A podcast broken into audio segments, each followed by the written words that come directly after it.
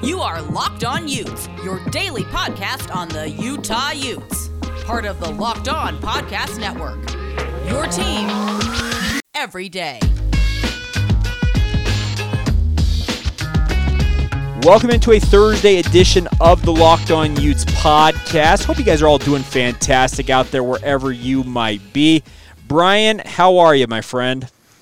Jake, I just knocked down a bowl of peanut butter M&Ms, so I'm doing great right now. I'm fired up. I'm ready to go. And to coincide with that, the University of Utah just got a commitment.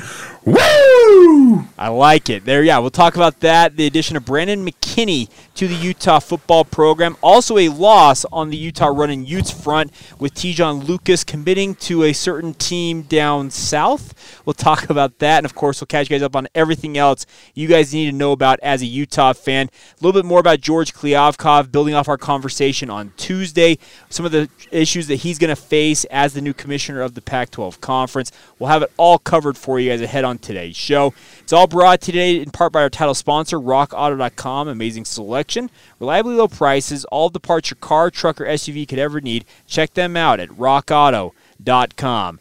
All right, Brian, I know you're fired up. What do you say? Should we get going here? Let's get it on. Let's do this thing. This is the Locked On Utes podcast for May 20th, 2021.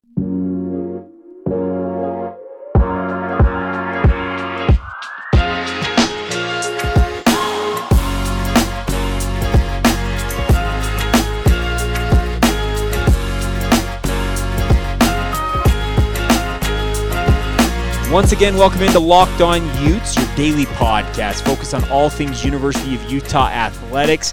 My name is Jay Hatch. That across from me virtually is my good friend Brian Brown, the Brown Bear himself. We are your co host tandem covering all things Utes every single day. Make sure, by the way, if you haven't done so already, hit that follow button wherever you're listening in from Apple Podcasts, Spotify, the new Odyssey app. No matter where you catch us, hit that follow button. That way, we update right there in that podcast feed for you every single day as we talk about the Utes. Brian, how are you, sir? I, am great, Jake. Uh, the good news is, is that when you all listen to this, I'll have had a good night's sleep rather than the uh, restless night that I had on uh, Tuesday night. And as I tweeted out, my brain turns to cold porridge when that happens. So whatever whatever I say on this podcast may, cannot and will not be held against me in a court of public opinion. Jake, you heard it here first. You did put this on like a public platform, so you know we'll we'll we'll see how that goes. I've seen the numbers. There's lots of people out there listening. There are, there are. I mean, we thank all of you who have supported the podcast. It's been a fun venture. I think, are we in month five, month six? I think, I think we're six months in, or maybe we're coming up on six months. But nonetheless, we've had an absolute blast talking all things Utes.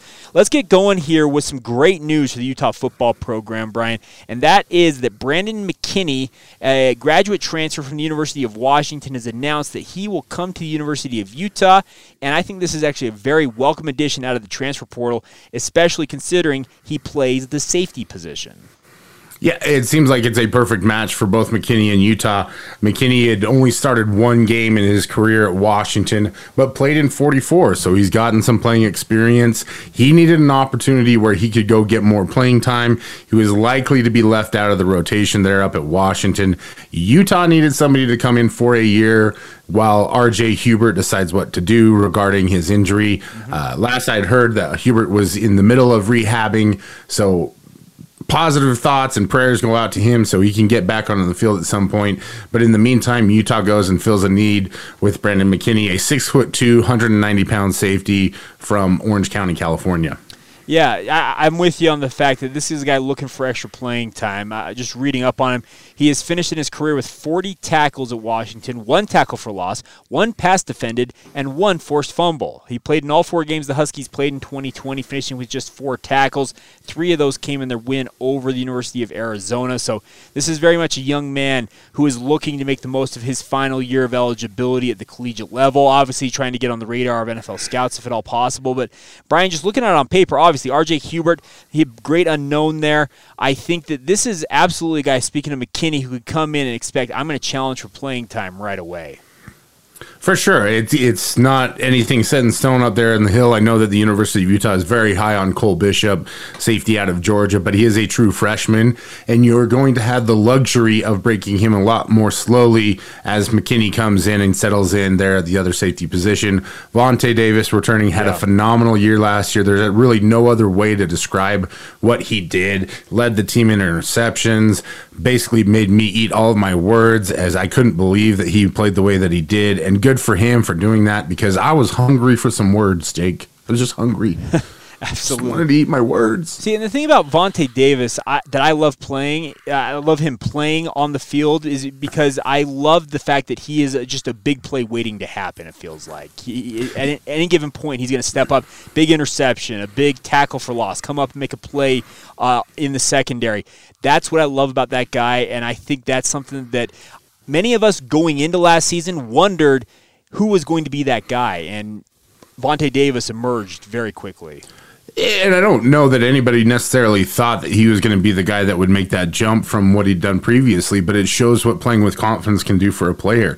He knew what his assignments were, he knew where to be. Utah mixed up the scheme a little bit, started playing a little bit more zone. That got him confident with some interceptions, and that really led to him having a breakout season. And to the point of where people were just super grateful he was going to come back for one more year because it just meant that much more uh, solidification in the secondary that they were still breaking in a lot lot of new players. JT Broughton, Clark Phillips. Uh, it'll be interesting to see who plays at the nickel position as Malone Mataele had a pretty good spring. And, you know, you'll see some Kamoi Latu back there at the safety position just a real shame that RJ Hubert got hurt because I think Utah would have been in really good straits.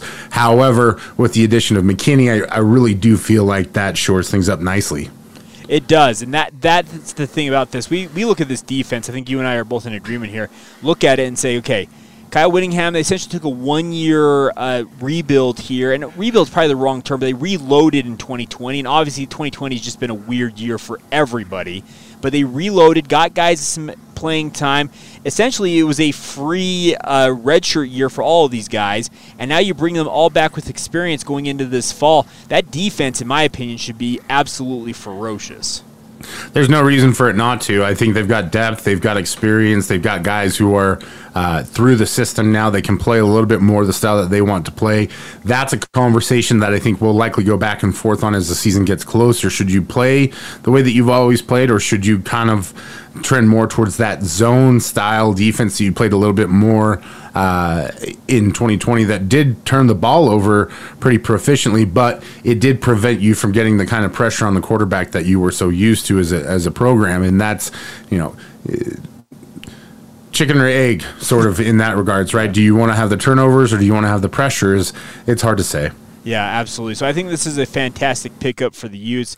Uh, best luck to Brandon McKinney as he gets here to Utah and begins working himself into the program, getting associated with his teammates, all that stuff. We'll be looking forward to seeing him out on the field this fall. But coming up here in just a minute, Brian, let's continue our conversation we had earlier this week about George Kliavkoff, the new Pac 12 commissioner. We're going to be examining some of the different issues that he faces as he comes into this new job. Uh, what we're going to talk about today is his comment about the bread and butter, or knowing where their bread is buttered, speaking of the Pac 12. We'll examine that more in depth here in just a few moments. Today's show, though, is brought to you guys by, brought to, to you guys, yeah, sure, by rockauto.com. We absolutely love this company. Brian and I have both utilized their services. What we love about it is it's an online auto parts company that's a family owned business. It's online for 20 years. This is not a fly by night organization. They have not been out there just doing things willy nilly. And Brian, by the way, the best part is when I go to their website, I can look at my vehicle, I can look at whatever part I need, and they bring up every option available to me. It's not just like, okay, we have three different manufacturers here you can pick from. No, they have every manufacturer available under the sun. Yeah, Jake, much like my golf game, that website can be a little deceiving. It is a lot. Uh, it looks old. It looks a little maybe that it could be a little junky, but it is so efficient and so easy to use.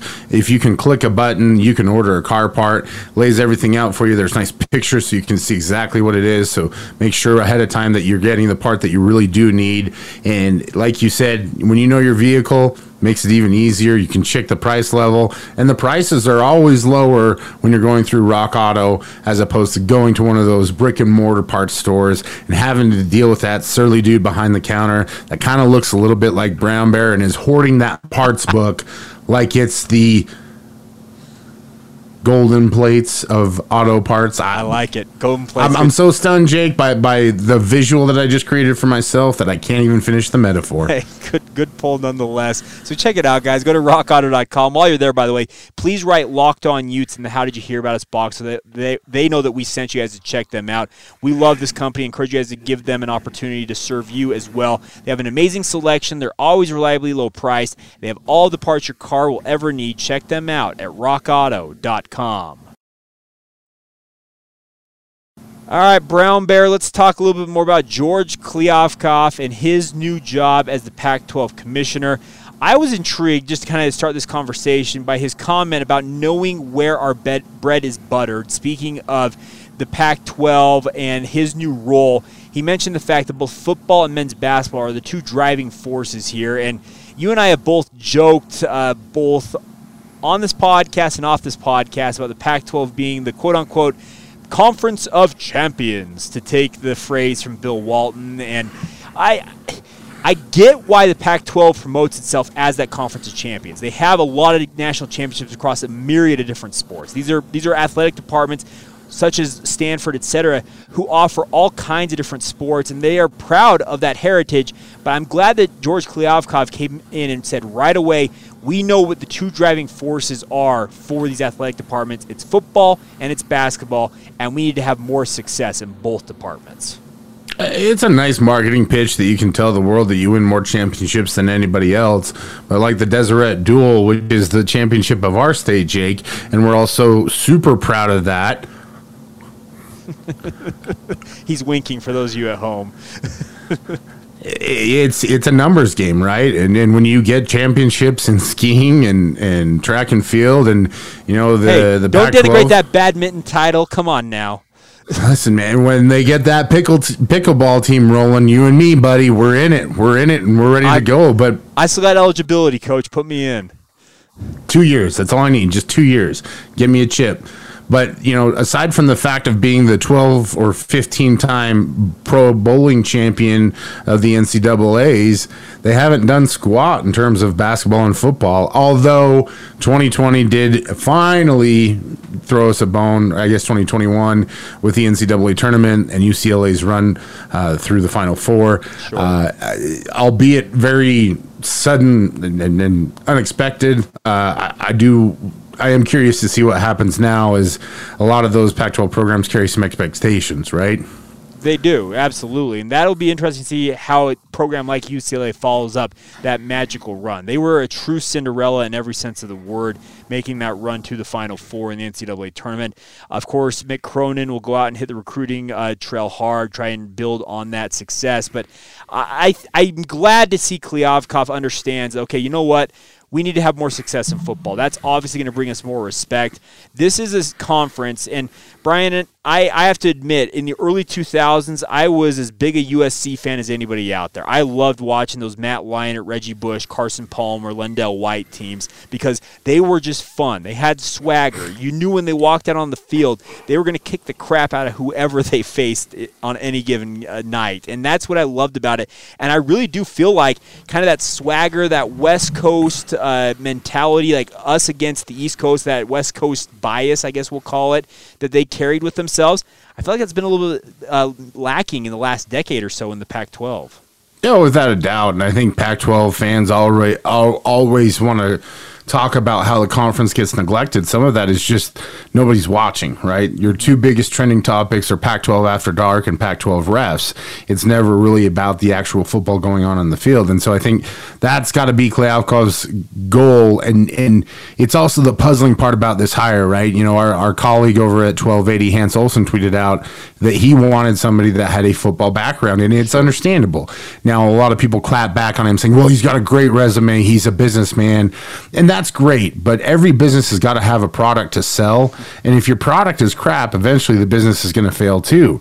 That's not to say that Pac 12 football is crap per se, but they've got to find a way to capitalize on it because uh, the big question mark in my mind is what's what's happening down the road, right? Because ESPN now has the rights to the SEC.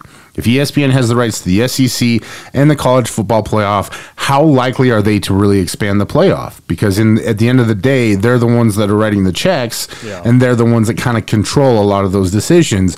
And so the real problem becomes if we see a scenario where schools start to say, "Well, I don't want to pay the Pac-12 part of this anymore, so let's just cut them out of it." And then at that point, if you're Kliavkoff, what's your what, what's your leverage? What are you going in to negotiate with? No, you you wouldn't have anything at that point. Let's let's be clear about that. That's the tough part. But I Yeah. think I think the one thing that I, I'm looking to see from Kliavkoff as he takes over, he does have a guy already on staff who I feel like can be that quote unquote football guy that Hans Olsen is looking for, and that's Merton Hanks. Uh, he's already there. He's already been look, overlooking the football in the Pac-12. I think if you give him the right opportunity and the right, I guess, tools, uh, authority, whatever you need to give him to to build and re- refine this product, I think he's a guy who can really help the Pac-12's image as a football playing conference out. But we'll see. He's still very early on in his tenure. I think what was he hired last year, if I recall correctly, uh, by the Pac-12. So he's only been in the job for just over a year now. So I'm hopeful that he gets his opportunity. I, I think he's the type of guy who can be that quote unquote football guy to assist Kliavkoff. I think the one thing Kliavkoff has to focus on is what he's good at. Sports business. We are we already know his his resume very much speaks to that ability. He needs to get people in place whether it's a guy like Merton Hanks on the football side of things, find somebody for the basketball side of things, trust them to do their jobs, and also don't micromanage them. I've had this discussion with a lot of my friends who also root for other Pac 12 teams, but there's not one voice out there that is standing up for the conference and, and being vocal. There's not a media member that's out there stumping for the conference. There's not a, uh, a prominent figure that, that is the s- quote unquote unofficial spokesperson for the Pac 12. You see it with a lot of other conferences. You know, I think Kirk Herbstreit has sort of become the guy who always speaks up for the SEC, not ne- not necessarily by choice, I think, on Herbie's part, although I'm sure people will disagree as I say that. But I think he just recognizes that the SEC is king and they're the most important, you know. But you have uh, Joel Klatt, you have Chris Fowler, both Colorado alums, both Pac 12 guys, and neither of them feel comfortable enough to go out and, and really, you know, stamp stamp the town with, with Pac-12 pride, and some of that is because the product was just not worth doing it. But do you really want to go out and, and campaign for Larry Scott? Because I sure as heck wouldn't, Jake. And oh. so.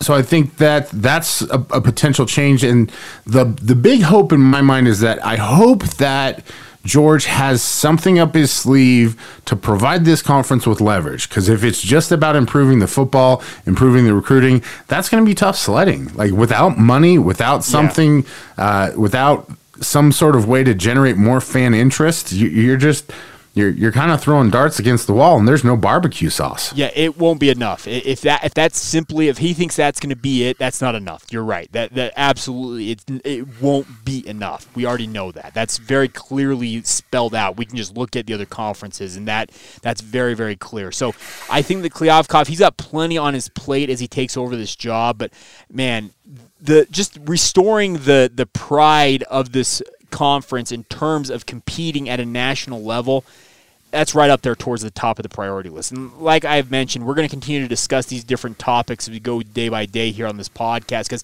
there are plenty of them to dig into. We do need to talk about TV negotiations at some point here, Brian. There's there's still plenty to dig into. And Kliavkoff, he took the job, I think, understanding that he has a myriad, I guess we'll call a laundry list of things to come in and work on. I'm just hopeful that the football, the product on the field, the product on the court, I'm hopeful that's towards the top of his list. It, has to be because it's uh, the only other really asset that you have is the Pac-12 network, and unless he can find creative ways to use that to his advantage, and and I don't know how you can go about doing that. Are are you going to run regional sports network stuff during the week as part of your coverage? You know how how do you turn that into a revenue generator or into a power asset? That, that's for a guy who has years of experience in network television and, and streaming and whatnot for des- to decide and, and me to pontificate about because really my opinion is is valued about what I get paid here at uh, Locked On Utes and So, AK, you know, this- I know you're living that ivory tower, man. So we know you're making a lot of money. this bowl of M and M's is getting empty, brother.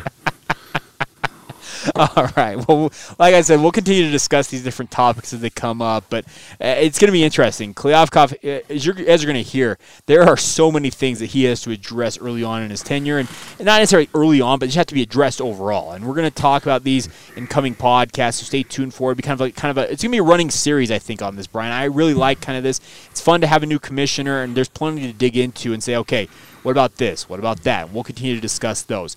Coming up here in a minute, though, we'll catch you guys up on everything else you need to know as a Utah fan here on a Thursday. The running Utes lose out on a transfer portal target.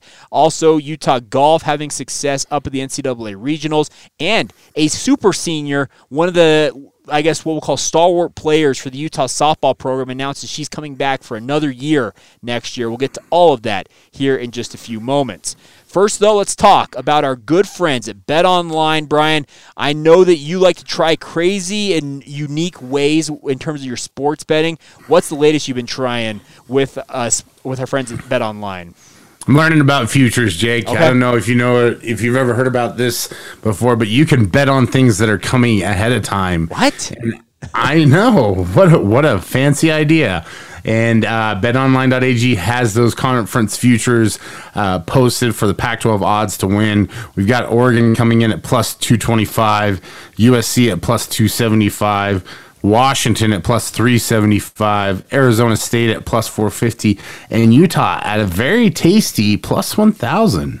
Jeez, plus 1,000? Really? Do they really think that lowly? Uh, is lowly, is that the right term? I don't know, but that seems like a mighty enticing uh, number. It's, it's almost like they know that the Locked On Utes podcast is is just an absolute juggernaut in the market. They're like, "Hey, Utah fans." Come join the party. And guess what? We're going to give you 50% extra when you come join our website and start taking some of those futures bets. Yeah, so get over to betonline.ag like Brian said. You can sign up for free and when you make that first deposit, use the promo code locked on and you get a 50% welcome bonus. Whatever you deposit, 10 bucks, you get an extra 5 bucks tossed in. It's 100 bucks, it's 50 bucks. You guys can do the math. It's real simple. Take advantage of it, guys. Get in the game, get in the action now. Do it with betonline.ag as they are your online sportsbook experts.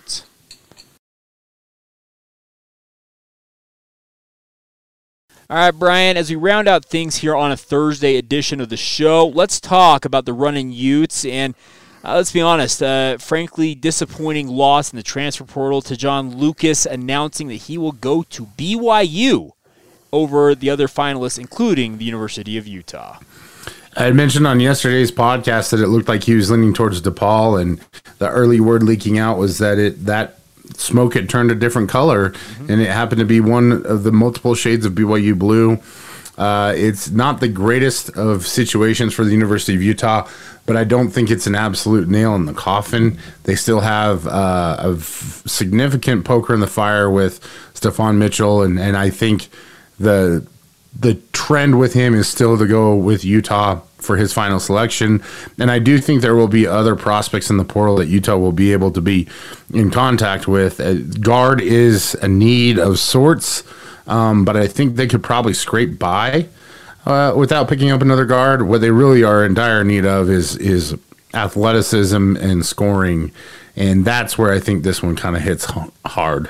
Yeah, that's the thing. That's what Lucas offered. The guy averaged 14.8 points for Milwaukee over the past two seasons. He's gone over 30 points multiple times in his career there in the Horizon League, so he he absolutely can fill it up bucket wise. And funny enough, he's also a great distributor. I, I did a lot of this on the Locked On Cougars podcast. I know I host another podcast that covers BYU breaking news to all of you. Local athletics, Jake. Let's just leave it at that. but I, I, talked about the fact that he he, he averaged uh, 5.8 assists last year. That's top 20 in the country. So this is a guy who really would have been a fantastic addition for Utah. I'm with you. I think Utah could get by with the guards that they have currently, but adding another body would absolutely do them some some good. And we'll see what happens uh, in the transfer portal. The nice part is, and Brian, me talking with coaching staffs from around the state there's a lot of confidence that even if you strike out early or you strike out on a guy you think you had in the transfer portal, the nice part is there's still a lot of guys in that portal who have talent. The hope is that Utah probably can get back in there. Maybe find a guy like yeah, Stephon Mitchell as you mentioned, or go find another bot, another guy that they like on film and maybe land him. And that's the thing is there's still going to be players entering into the portal or getting back into it who uh, don't pan out at the NBA combine or go through the workout circuit and are uncomfortable about their position where they'll be drafted. And so you can wait around for that a little bit. And if worse comes to worse, you can always just keep that spot open for next year and and take it in the in, in stride that this is going to be a rebuilding year. So yeah, it's there's a lot of options still. It's it's not the end of the world. It's just kind of not. It's a bummer, man. It's just a bummer. Well, yeah, you never want to lose out to the quote unquote little brother down south. Let's be clear about that. that that's that's the thing about it. So uh, obviously, it's going to sting Utah fans a little bit, but have faith. Uh, and uh, Brian, by the way, I think you make bring a good point. It could end up this is a quote unquote year zero for the Utah basketball program, where Craig Smith he's got he's got some guys in place, but he very much is still working on getting his system installed, the right guys in place, and eventually they take off from there. But I do know that Utah fans, Utah basketball fans in particular, been a long time since they have seen success, and they are chomping at the bit to see the running Utes back near the top of the conference.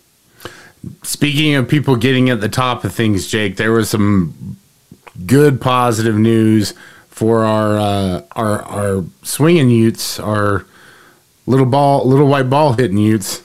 Men's golf, yes. Yeah. swinging Utes is actually pretty good. I kind of like that actually, though. They can't they can't be the pinging Utes, so I think they'll be the swinging Utes. I like it.